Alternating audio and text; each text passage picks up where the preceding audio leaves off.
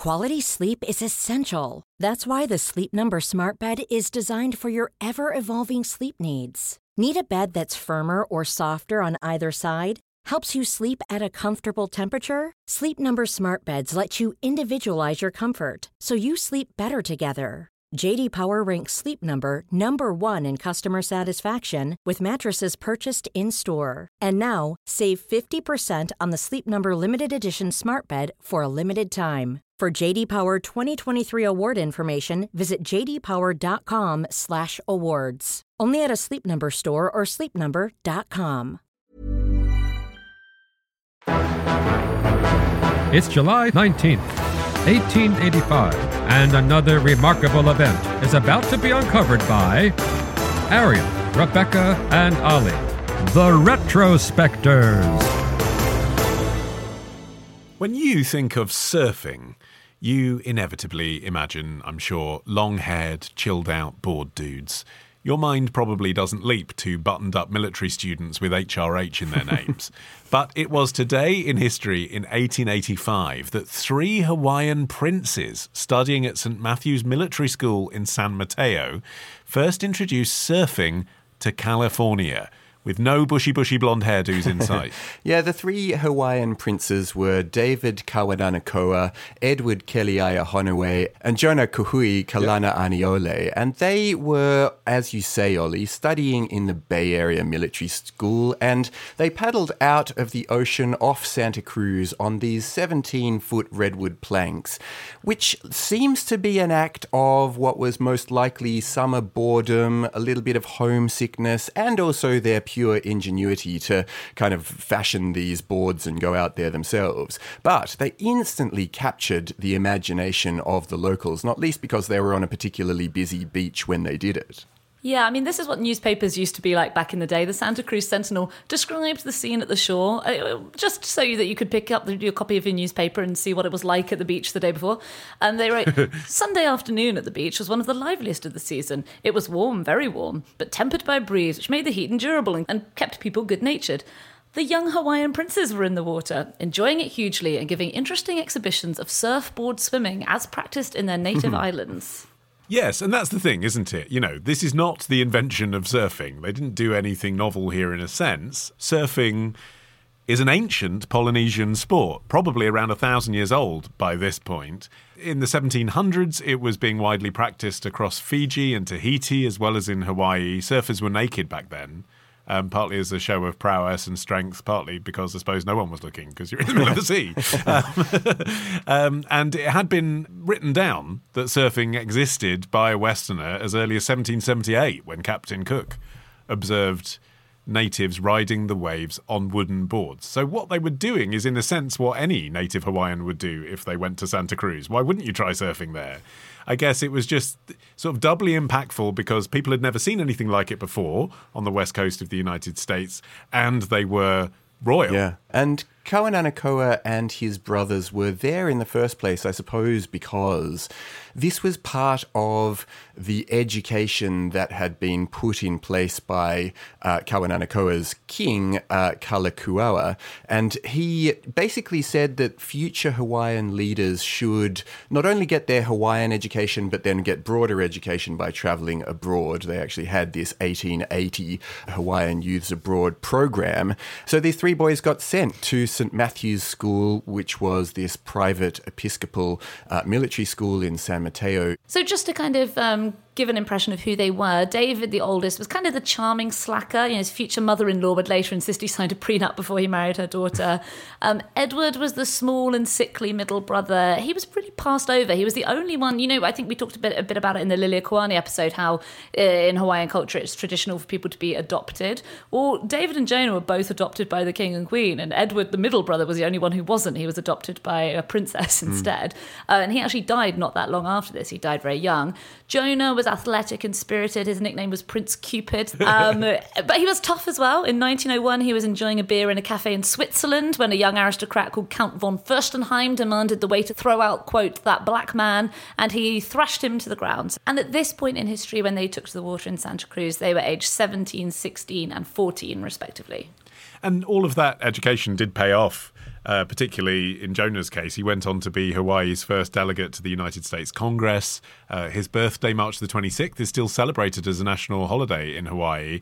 Um, and amongst various illustrious achievements, he created the Hawaiian Homes Commission Act, which is what promised native Hawaiians land for homes. But aside from their political impact, the moment that we're talking about today is arguably even more significant in, you know, the not only the effect yeah. that they had on the U S, but also the way that the, you know, what then became a really popular pastime not only of Californians, but of Americans more broadly then spread around the world. It's possible that it didn't take off immediately in Santa Cruz because the area where they were swimming had these really cold waters and very jagged points, both uh, in the cliffs around the bay and also beneath your feet. And it just meant that it wasn't an ideal surfing area, but it was kind of down south where warmer waters and a more forgiving sandy bottom, that's where really like Californian surfing took off, but some years later really. Yeah, well, to begin with, people were just trying to imitate what they'd once seen. Yeah. You know, which is difficult if you've never made a surfboard, for example. Right. I mean, these guys were quite comfortable, you know, felling a redwood and making a surfboard right. out of it, which in itself, by the way, was long, like longer than you'd think, more like an olo board that you'd have in Hawaii, so up to seven metres long. When the locals tried to do it, they were using like ironing boards and bits of old plywood and stuff like that. It took the development of a surf culture in Santa Cruz to create surfboards as we know it now and the culture around it, which supports it becoming an American sport, all the way up to, for example, Jack O'Neill, as in O'Neill the brand, who created the mm. wetsuit for surfing. That wasn't until like the sixties or seventies. Yeah, I mean, one significant factor that was keeping the average person out of surfing in this era was, as you mentioned, the size of the surfboards and their weight. It was like surfing on a, you know, a dining room tabletop. A surfboard that weighed upwards of fifty kilos was common. It's pretty hard to strut down a beach with one of those under your arm. I mean, in nineteen twenty-six, a surfer called Tom Blake created a hollow surfboard, which made the sport not only much faster, you know, it would have looked very different in this time to how it would look when you watch professional surfers now, but also so much more accessible. You had to be a very strapping young man in order to manage one of the surfboards that the Hawaiian princes were carrying on this day. A- and or presumably have your own royal butler to hand. Right. Well, yeah, exactly. You know, peel your grapes and fan you. Yeah. Yeah. There could only have been, you know, one beach boy and then the others would have been his servants. But, you know, Pete, when Pete Peterson made the first fiberglass surfboard in nineteen forty-six, that was really on the verge of that Californian surf culture. And without a fi- it doesn't sound very glamorous, but without a fiberglass board, laid back surf culture wouldn't be possible. And incidentally, all of that in nineteen forty-six is a really important era. All of that boom just post-war was the thing that really did it, because U S servicemen stationed in Hawaii had seen the Hawaiians actually surf and then brought back something that was much closer to what the Polynesians had been doing. Yeah, that's the funny thing. This moment where the Hawaiian princes brought surfing to Santa Cruz was kind of more lore that was shared orally for generations rather than actually being substantiated right up until the nineteen nineties, when Santa Cruz researchers managed to excavate through the history of like archival documents and photos in both Hawaii and California. And they located this, and it really stirred up this wave of local pride for the, the the thing that Santa Cruz had, in some sense, managed to contribute, though, as you're saying, Ollie, you know, the real breakthroughs came much, much later. It was only in twenty ten that a plaque went up honouring the princes, and that was added to this bluff overlooking the beach in Santa Cruz. But then a few years after that, two of the princes' original redwood surfboards, which had been being stored and kind of largely forgotten about at a Honolulu museum, were loaned to Santa Cruz for an exhibit.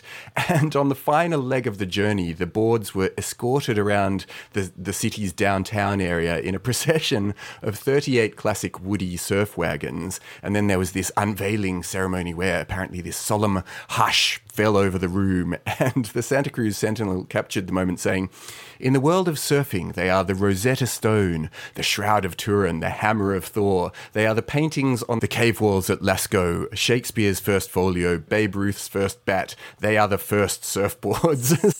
So you may be wondering whether these princes uh, ever made it to Britain to try surfing here. And the answer brilliantly is yes. Uh, Jonah and David, as you mentioned, the third one sadly had passed by that point in the eighteen nineties.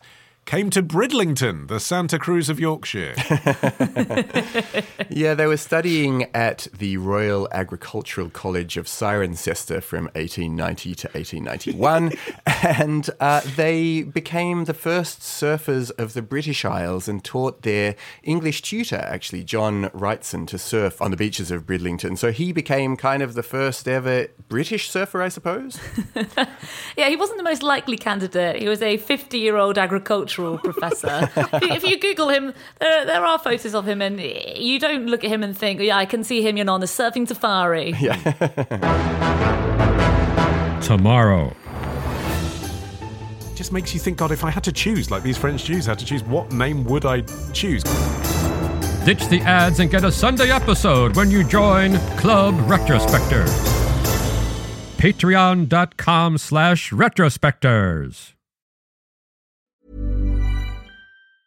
Mom deserves the best, and there's no better place to shop for Mother's Day than Whole Foods Market. They're your destination for unbeatable savings. From premium gifts to show-stopping flowers and irresistible desserts, start by saving thirty-three percent with Prime on all body care and candles. Then get a fifteen-stem bunch of tulips for just nine ninety-nine each with Prime. Round out Mom's menu with festive rosé, irresistible berry chantilly cake, and more special treats. Come celebrate Mother's Day at Whole Foods Market.